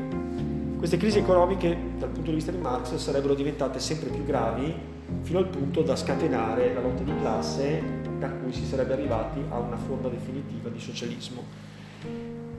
Quello che si verifica tra il 1873 e il 1896, che è passato la storia come Grande Depressione, ma poi è stata abbastanza cancellata dalla vera Grande Depressione dal nostro punto di vista, che è il 1929, forse poi in epoche più recenti siamo andati vicino, mm, è stato diciamo, un periodo contraddittorio in cui ci sono stati momenti di recessione e momenti di crescita debole. Ecco, più che di vera depressione, è stato un momento in cui la crescita attesa è stata delusa, cioè non si è raggiunto i tassi di crescita che si riteneva si dovessero raggiungere in base alle previsioni. La Grande Depressione ha colpito particolarmente le economie più mature dal punto di vista industriale, come la Germania, la Gran Bretagna e gli USA, ed è essenzialmente una crisi da sovrapproduzione. Bisogna cominciare a affrontare il problema che il mercato non è in grado di assorbire tutto quello che viene prodotto e quindi bisognerà poi trovare delle soluzioni. Le soluzioni si trovano diversi modi. La prima è modificare la politica degli stati, sia nel senso di uno sviluppo del colonialismo, quindi più colonie vuol dire materie prime a buon mercato e nuovi mercati di sbocco. Quindi si va a fare la guerra per costringere paesi che vogliono rimanere chiusi dal punto di vista economico, per esempio la Cina, li si costringe a commerciare. Quindi la guerra diventa uno strumento dell'economia. E poi eh, altre soluzioni sono state la ristrutturazione, la ricerca di nicchia di mercato e la creazione di una mentalità del consumo, che poi diventa imperante soprattutto nel XX secolo. Che cosa si registra? Una caduta dei prezzi dei beni industriali per eccesso di produzione e una caduta anche delle derrate agricole, in funzione del fatto che siccome il mondo è diventato più piccolo, non è più necessario consumare il grano prodotto in Italia, si può acquistarlo dagli Stati Uniti. Allora, se quello degli Stati Uniti costa meno perché è realizzato, coltivato a prezzi più bassi, c'è come dire, una concorrenza che fa sì che la domanda venga dirottata verso i prodotti degli Stati Uniti e il grano prodotto dall'altra parte rimane invenduto. Quindi anche qui una sovrapproduzione perché il mondo va globalizzandosi.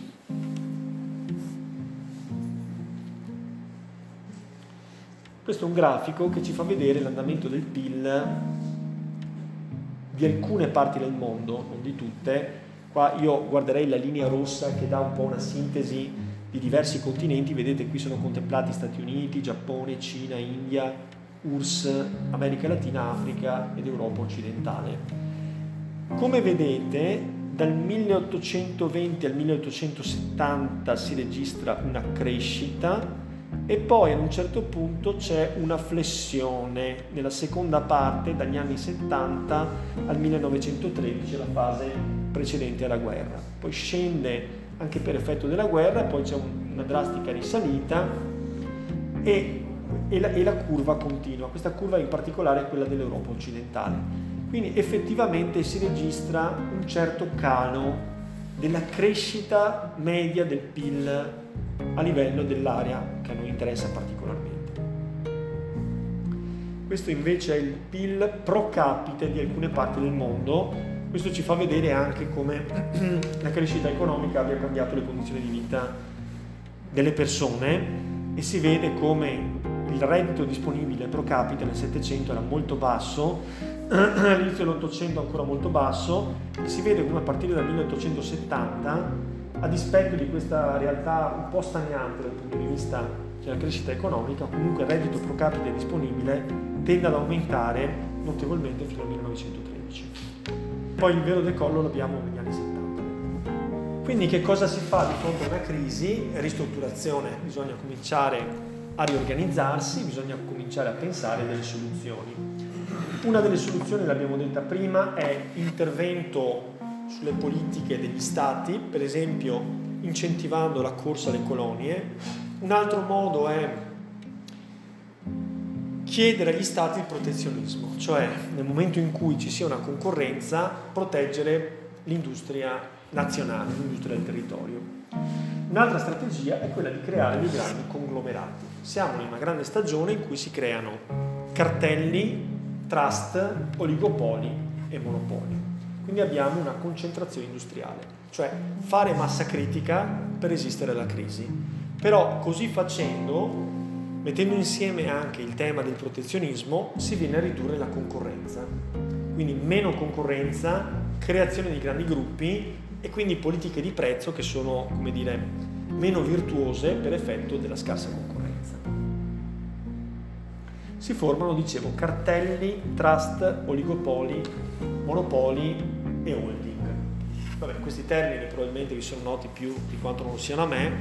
I cartelli sono accordi di aziende che lavorano nello stesso ramo e sono di solito accordi che si cerca di disincentivare, di bloccare, tanto è vero che esistono dire, gli organismi antitrust per garantire l'effetto benefico della concorrenza che serve appunto a rendere virtuoso il mercato nel senso della qualità e soprattutto del prezzo quindi il cartello significa cercare di insomma, evitare la concorrenza, di, di farsi la concorrenza allineandosi ad un prezzo che viene considerato equo da parte di chi eh, dirige quelle aziende. Quindi I cartelli sono accordi sotto banco. I trust sono accordi di solito di aziende all'interno di un settore specifico per cercare di creare dire, una filiera unitaria per ottimizzare i costi Oligopoli è un termine più generico per indicare il controllo di un settore di mercato da parte di poche aziende forti, trainanti, che si spartiscono il grosso. I monopoli invece sono quando c'è un'unica azienda che serve completamente al mercato, quindi ne determina l'andamento e i prezzi e la qualità e tutto. L'holding rinvia invece alla struttura di scatole finanziarie, per cui è un capitalismo che si va sofisticando e si va soprattutto innervando con il sistema bancario. Cioè per arrivare a quella massa critica, a realizzare grandi distretti industriali, è necessario che tutto ciò venga pianificato e sostenuto dalla finanza. Quindi le banche prestano ingenti quantità di denaro, ma poi vogliono avere i loro consiglieri all'interno dei consigli di amministrazione delle aziende e le aziende a loro volta vogliono essere garantite dalla politica, per cui c'è una grande commissione tra banche, economia e politica dalla quale non siamo più usciti. La borsa diventa molto importante perché appunto per realizzare questi grandi agglomerati industriali è indispensabile il finanziamento e quindi la quotazione in borsa e quindi le dinamiche della finanziarizzazione cominciano già in questa fase. Poi il 1929 è l'esplosione di una bolla che è in parte legata all'economia reale, in parte alla finanza speculativa. Ecco, quindi vedete appunto si passa dalla tradizionale bipartizione tra banche miste, cioè tra banche d'affari e banche di risparmio, le prime che gestiscono il credito dei privati e piccole attività e le altre invece che sono per statuto si occupano di aziende e di investimenti, si arriva invece alle banche miste nell'ottica appunto di eh, incentivare, moltiplicare l'intervento delle banche a sostegno delle industrie. Altra dinamica che ci parla del nostro mondo è la dinamica demografica, la crescita della popolazione.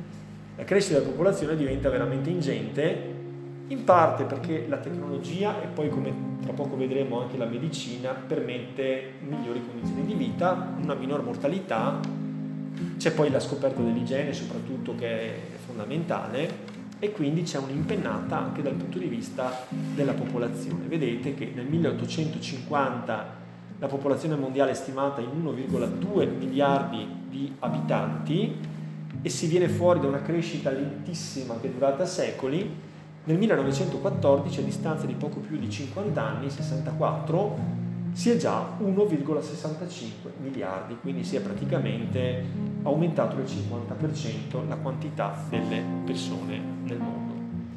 Quindi la linea viola rappresenta il tasso di crescita, invece la parte in verde ci rappresenta il numero assoluto di persone nel mondo, quindi vedete un miliardo nell'Ottocento, poi abbiamo 2 miliardi nel 1928, 5 miliardi nel 1987 e la linea di tendenza è questa, 7 miliardi,7 nel 2019.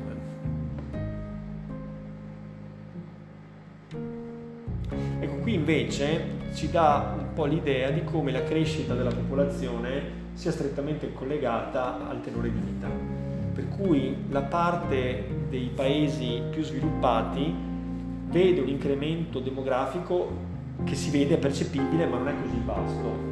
Invece l'incremento demografico è molto più, più grande, più accentuato nei paesi poco sviluppati dal punto di vista industriale. Un intervento della medicina ha consentito di limitare le morti, soprattutto tra i nuovi nati, ma il tasso di crescita è così alto che appunto il numero di persone va aumentando fortissimamente.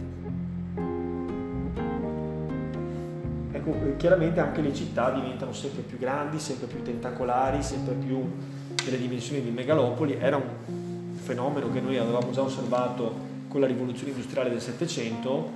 Chiaramente nella seconda metà dell'Ottocento questo diventa molto più evidente e ci sono città che cominciano a contare, vedete, un milione di abitanti Berlino, meno di 500.000 vent'anni prima, 2 milioni di abitanti Parigi, un milione vent'anni prima, 4 milioni di abitanti Londra, 2 milioni e mezzo vent'anni prima. Quindi l'aumento di milioni di persone nell'arco di vent'anni è qualcosa che una persona percepisce nell'arco della sua vita. Qui invece un altro grande tema, questi anni di cui noi stiamo parlando sono anche anni di grandi squilibri, per cui dalle parti meno sviluppate dal punto di vista industriale dell'Europa ci sono molte persone che scappano alla ricerca di un futuro migliore dove naturalmente dove c'è lavoro, dove c'è prospettiva di crescita economica. Quindi c'è un vero e proprio sconvolgimento che determinerà la nascita del melting pot statunitense, cioè una specie di società mista di tante anime. Noi troviamo italiani, irlandesi, tedeschi pure, Europa orientale, scozzesi, insomma un po' da tutta Europa si va soprattutto negli Stati Uniti che è il punto di riferimento per tutta per tutta l'Europa e non soltanto l'emigrazione non è soltanto dell'Europa. Siamo in questa fase 1870-90 90-900. La parte in blu scuro rappresenta l'emigrazione dal nord e dall'Europa occidentale e vedete appunto la parte in verde, in verdolino, eh, l'emigrazione dall'Europa orientale e meridionale. Comincia a diventare molto importante a cavallo 1890 e la Prima Guerra Mondiale. Diciamo che 55 milioni di migranti europei arrivano negli Stati Uniti tra il 1821 e il 1924, cioè una proporzione enorme, soprattutto se si pensa in proporzione a tutto il paese degli Stati Uniti e a tutto il mondo. 21 milioni di persone si concentrano nel periodo 1870-1900. Quindi c'è un'emorragia continua di persone dall'Europa all'America. Quindi Ellis Island è appunto l'isola nella quale avvenivano gli sbarchi, i controlli amministrativi, i controlli sanitari e le grandi speranze di chi temeva di essere respinto e imbarcato e di quelli invece che poi potevano mettere piede sul continente americano e sperare lì di rimanere. Moltissimi di quelli che sbarcarono qui poi finirono per rimanere negli Stati Uniti. Qualche immagine che ci ricorda questi tempi lontani. Bambini, vedete, tutti molto poveri con le loro masserizie, i controlli sanitari, sbrigativi, ma importanti. Non esiste ancora la moda americana del jeans, tutti quanti sono vestiti con abiti molto tradizionali e con le classiche valigie tenute insieme con uno spago. Donne ancora vestite con abiti tradizionali che noi associamo al folklore. Altre immagini, le casse con lo spago per tenerle chiuse, con i pochi effetti personali. L'Europa abbiamo detto che va cambiando, Parigi per esempio si va ingrandendo, eh, adornando di bellissimi boulevard, qui è un'immagine tratta da un dipinto di Pissarro in Montmartre, si vede appunto una città molto affaccendata, molto vivace, grande movimento. Si scopre l'igiene e si comincia ad affrontare un tema che in passato non era stato ben considerato. Sporcizia, sovraffollamento, le fognature a cielo aperto, l'acqua contaminata, si comincia a risolvere questi problemi e da qui scaturirà l'incremento delle possibilità di vita e il miglioramento generale della vita delle persone. E poi naturalmente una serie di scoperte in ambito medico che è indispensabile ricordare, per esempio appunto questo Semmelweis, medico ungherese, il quale studiò e soprattutto si concentrò sull'aumento che aveva notato da quando esistevano gli ospedali delle donne morte in seguito al parto. E scoprì che era correlato a qualcosa di, possiamo addirittura pensare inimmaginabile, alla scarsa igiene dei medici che aiutavano le donne nel parto. Questi medici, a quanto pare, aiutavano le donne toccandole con le stesse mani con le quali avevano appena esaminato dei cadaveri per cercare di comprendere per quale motivo erano morti. Quindi praticamente la creazione di reparti eh, di indagine patologica su cadaveri accanto a reparti in cui invece le donne partorivano provocava un aumento delle morti post partum e questo fu messo in correlazione con il fatto che si andava a toccare con le stesse mani con le mani ancora non lavate, insomma. Quindi la semplice igiene delle mani fu sufficiente per vedere il crollo. Ecco, questa è l'immagine del grafico che fu poi studiato da quel medico per stabilire la correlazione. Vedete? La nascita con questa linea grigia viene segnato questo aumento, questo incremento del, del numero delle morti per febbre puerperale che vede un netto incremento da quando era stato inaugurato un eh, reparto di anatomia patologica. Si faceva la dissezione dei cadaveri e questo naturalmente portava alla contaminazione della donna e alla sua morte. Una volta chiusi questi reparti o introdotta la pratica del lavaggio delle mani, il numero di casi veniva a crollare. Questo è l'ospedale di San Rocco a Pest, dove furono fatte queste osservazioni, gli studi e la prassi medica di questo dottore. E qui appunto comincia tutta una serie di osservazioni che porterà alla scoperta della microbiologia che oggi è di grande attualità, cioè la scoperta di un mondo invisibile popolato di animaletti che finiscono per contaminare le nostre carni provocando le nostre infezioni. La scoperta quindi di batteri, di microorganismi e di virus. Con l'Ister abbiamo dire, la comprensione del meccanismo che porta alla putrefazione, cioè alla cancrena dei tessuti e la scoperta di strumenti per evitare che questo avvenga attraverso delle pratiche antisettiche, cioè praticamente di disinfezione. Qui vediamo il nebulizzatore inventato da Lister che utilizzava delle sostanze che avevano la funzione di disinfettare e spruzzandole su delle ferite che invariabilmente finivano in cancrena, riusciva in alcuni casi a ottenere una buona guarigione. Poi naturalmente la sostanza era irritante per la ferita, per cui ci fu tutta una ricerca medica, però aver compreso che la ferita imputridiva portava all'amputazione perché esistevano dei microorganismi non visibili fu fondamentale per poi sviluppare delle medicine che andassero a combattere le infezioni. Con eh, Jenner, medico e naturalista britannico, abbiamo invece l'introduzione del vaccino contro il vaiolo, ma eh, stiamo parlando del Settecento, insomma, quindi il vaccino del vaiolo era qualcosa che esisteva da molto tempo, però anche quello si basava sul concetto dell'esistenza di microorganismi che proliferano nel corpo provocandone la morte. Quindi esisteva il vaccino ma non esistevano gli antibiotici gli antibiotici si sarebbero sviluppati più avanti, intanto però si comincia a pensare che bisogna sterilizzare. Ecco, sterilizzare è la chiave per poter guarire e, per poter combattere appunto queste invasioni di microorganismi. Chiaramente il momento fondamentale di svolta è quello di Pasteur. Con Pasteur, lui Pasteur, fondatore della moderna microbiologia, introduce una serie di procedure fondamentali, una tra tutte è la pastorizzazione che serve per sterilizzare e appunto lui soprattutto mette appunto un vaccino per la rabbia definita anche idrofobia nel 1885 anche lì si basa su studi che evidenziano l'esistenza di microorganismi che provocano delle malattie la rabbia è una malattia virale viene chiamata idrofobia perché provoca parte spasmi movimenti convulsi confusione e rabbia appunto, cioè scatti rabbiosi, ma anche mh, eh, paura dell'acqua. La rabbia è una malattia tremenda di cui si moriva invariabilmente, di solito a seguito di morso di un animale infetto e che ancora adesso si conclude spesso appunto con la morte.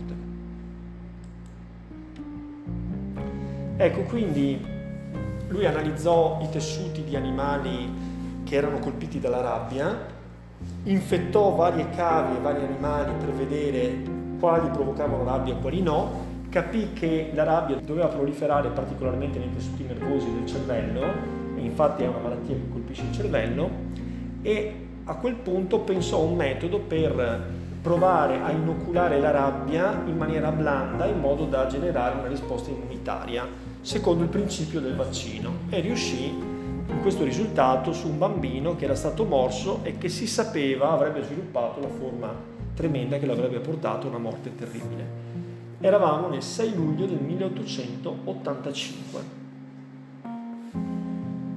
Ecco, la metodica fu quella, prendere il midollo di un coniglio che era morto di rabbia, questo midollo conteneva il virus, questo virus venne attenuato facendo seccare il midollo del coniglio e tenendolo una soluzione particolare, dopodiché venne iniettata questa soluzione con virus attenuato al bambino, il quale sviluppò gli anticorpi e riuscì quindi a superare la crisi. Anche la scoperta di coloranti fu importante per poter vedere questo mondo invisibile, quindi la tecnologia come per esempio il microscopio che diventa sempre più potente, sempre più raffinato e poi l'anilina come strumento per poter attraverso la colorazione individuare questi microorganismi che non sembra esistano, invece ci sono, sono alla base appunto di queste contaminazioni, di queste infezioni. Siamo quasi alle 10, con Koch vedete abbiamo il suo microscopio realizzato da Carl Zeiss nel 1879 e lui fu l'individuatore del bacillo della tubercolosi, altro grande nemico dell'umanità e della sanità pubblica. Premio Nobel per la medicina nel 1905. Grandi passi in avanti. Nuove sostanze chimiche, l'industria chimica non è soltanto quella legata al petrolio, alla sua raffinazione, ma anche l'industria della medicina, quindi stiamo per vedere altri grandi oligopoli o monopoli, per esempio tra poco vi presenterò la Bayer che nasce appunto su quella fine dell'Ottocento e qui abbiamo il bromuro di potassio di sodio che è stato utilizzato inizialmente contro l'epilessia e poi divenne un grande calmante di, di grande successo. Il DDT viene messo a punto nel 1875 e fu, noi sappiamo, gli effetti collaterali del DDT però è stato di un'importanza straordinaria per combattere altre forme di infezioni messe in circolo dalla zanzara, quelle che, portavano la malaria. E qua poi entriamo in un altro capitolo della nostra modernità. Pensare che insomma nel Settecento ancora si amputava un arto a vivo è qualcosa che ci lascia esterefatti e siamo grati di vivere in un'epoca che non è così barbara, però tutto questo è stato superato soltanto a partire da questi anni di cui stiamo parlando, in cui vengono isolate delle molecole che hanno un effetto sul nostro sistema nervoso centrale, provocando la sedazione, l'anestesia o la totale perdita di coscienza. Queste sostanze vengono poi prodotte su vasta scala da grandi industrie della chimica che diventano appunto chimica farmaceutica. Per esempio l'etere dietilico, inizialmente somministrato per inalazione, insieme al cloroformio fu il primo approccio all'anestesia. E chiaramente poter avere un'estrazione di un dente o un'operazione importante sotto sedazione è sicuramente stato un grande passo in avanti per tutti. Diciamo un capitolo meno, come dire, gradevole, meno piacevole è quello della scoperta di una serie di molecole, di alcaloidi, che hanno una funzione psicoattiva e che inizialmente sono stati isolati con lo scopo di trovare dei modi per poter curare le persone, sedare il dolore, migliorare la qualità della vita, ma poi sono state utilizzate, come sappiamo, con finalità, diciamo, ricreative, come si usa dire in questi tempi.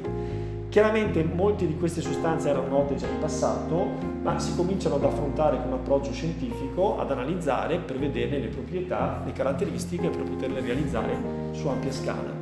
Quindi l'oppio e l'ascis che ne deriva derivano appunto dal fiore del papavero, che vedete viene inciso, ne viene fuori un lattice che poi viene lavorato per ottenere la sostanza psicoattiva. Con questo farmacista tedesco, Sertüner, si arriva invece all'individuazione di una nuova sostanza molto efficace per calmare il dolore, ancora oggi è di fondamentale importanza, a cui venne dato il nome di morfina in onore del dio greco Morfeo, il dio del sonno. La morfina anche è una molecola molto importante derivata dall'oppio. Ecco, un altro capitolo interessante è quello dello sviluppo delle, di quelle che sarebbero diventate droghe anche terribili che sono diventate poi una piaga contro la quale si è cercato di, elevare le barricate del proibizionismo. Per esempio l'eroina è stato il risultato di un lavoro di sintesi della Bayer, la quale era alla ricerca di strumenti di sedazione per calmare il dolore che fossero efficaci e venne isolata questa particolare molecola, l'eroina, che venne venduta come se si trattasse di un ottimo medicamento moderno e venduto sotto forma di caramelle, di sciroppi, di compresse solubili perché si voleva evitare gli effetti collaterali rappresentati da, dalla morfina e dalle altre sostanze che abbiamo visto prima. La morfina fu fatta sperimentare direttamente ai dipendenti della Bayer, i quali riportavano degli effetti di euforia, di senso di invulnerabilità e proprio per questa ragione venne chiamata eroina perché faceva sentire degli eroi, no? con l'effetto flash, per cui a un certo punto uno, uno scatto di intenso benessere che veniva dato il suo consumo. Venne messa in circolo in grandi quantità prima di accorgersi che provocava danni strepitosi, provocando dipendenza e creazione di dipendenza psicologica e fisica, oltre che problemi di, di, di tantissimi tipi differenti. Quindi venne poi ritirata dal mercato, ma per molto tempo è circolata prodotta da un'industria farmaceutica come la modernità. Ecco, 1897 la sintesi dell'acido acetilsalicilico e eh, nel 99 il brevetto dell'aspirina con cui entriamo proprio nel nuovo mondo e vedete sempre lo stesso Dreiser era a capo del dipartimento che sviluppava questi nuovi medicamenti. Ecco, finiamo l'indagine sul nuovo mondo appunto con la coca. La pianta di coca da moltissimo tempo veniva utilizzata dai contadini andini per sopravvivere, per resistere alla fame, la masticazione delle foglie di coca dava questo tipo di risultati e chiaramente venne studiata la pianta e venne sintetizzato un nuovo alcaloide, la cocaina. Così l'industria della farmacia ci ha regalato le droghe eh, dalle quali poi siamo entrati insomma, in un'era che non è ancora finita. Bene, quindi io con questo avrei finito l'indagine sul nuovo mondo nato in quei tre decenni decisivi dal 1870 al 900. Rimane fuori il colonialismo italiano, ma magari possiamo tornare quando parleremo dell'età di Giolitti, che porta avanti e poi conquista la Libia, quindi a quel punto magari si fa un po' un passo indietro, si va a vedere cosa era capitato prima. Lo scatolone di sabbia, infatti. 1911 mi pare che la prossima puntata non sia ancora Giolitti, magari quella dopo ancora riprendiamo, non lo lasciamo cadere perché pensavo di metterci un po' meno invece alla fine ci sono venute due ore in testa. Bene, grazie a voi, a voi grazie a tutti.